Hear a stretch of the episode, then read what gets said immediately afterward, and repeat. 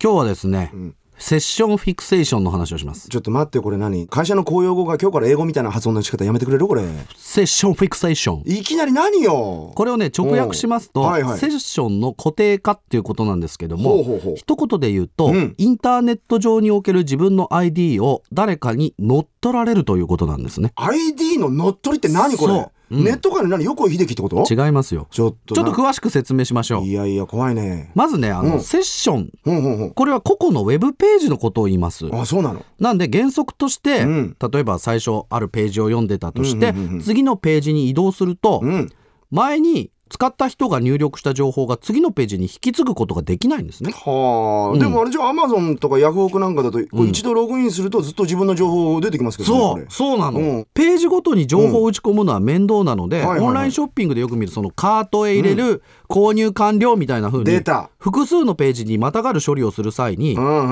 んうん前のページで得た情報を次のページでも読み込む手段をねほうほうほ使うんですよう。なるほど、うんうんうん、でその代表的なものはクッキーといって、あるセッションで得た情報を利用者のパソコンに書き込んで次のセッションでも読み込んでくれるんですね。じゃあこれ何フェイスブックでもこれサイトにアクセスするだけで、自分のページが表示されるってのもこれ同じ理由なあわあけそういうことですでちなみになんか使ってる人がどこに住んでるかとかね、うん最近なんか車のホームページ見たなというとこういうのをおはい勧はいはめいしてくるとかも全部そうなんです。あなるほどねねえ今日は理解力ががいいですね、大島さん当たり前だウよェブにはちょっと弱いかと思ってましたけど裏の顔だから俺そうなの、うん、実は俺機械伯爵だから 俺嘘つけ、うん SNS とかすりないすりなね、いうんその会員制のサイトは、ん会員名やパスワードをパソコン側に保管しておいてほうほうほうアクセスやログインした時にサイト側に自動的に送信して認証するっていう仕組みになってるんですね、またでもその自動的ってのがよなんか便利だけどこう危険な香りがこう若干するんじゃないのおっしゃる通りこれ勘がいいですね、伯爵うんねええうんうんうん乗っ取りの手口は様々なんですが、はいはい代表的なもので言うと、ログインしてる状態の時にトラップが仕組まれた URL を送りつけられておうおう意図的に強制的にセッションを確立されてしまうということですそうよやね。って乗っ取られるそうまさに優勢からの物体 X いやもう本当に怖い怖いなんだかやだなーだよお前だこれ乗っ取られるってことはクレジットカード番号を盗み出されたりとかね、うんおうおう勝手に買い物されるっていう被害もあるってことなあんでりえますよでもこれもちろん身を守る方法はあるんだろうねおい、まあ、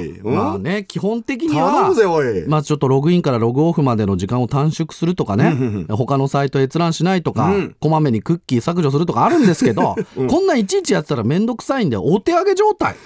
なんでくれぐれも不審なサイトにはアクセスしないでください。ね、不審なクッキー削除するってなんかお菓子会社で検査してるみたいだな、そうですねん工場でよ、ええはいというわけで今日の今時用語はセッションフィクセーション意味はセッション ID を乗っ取られるでした。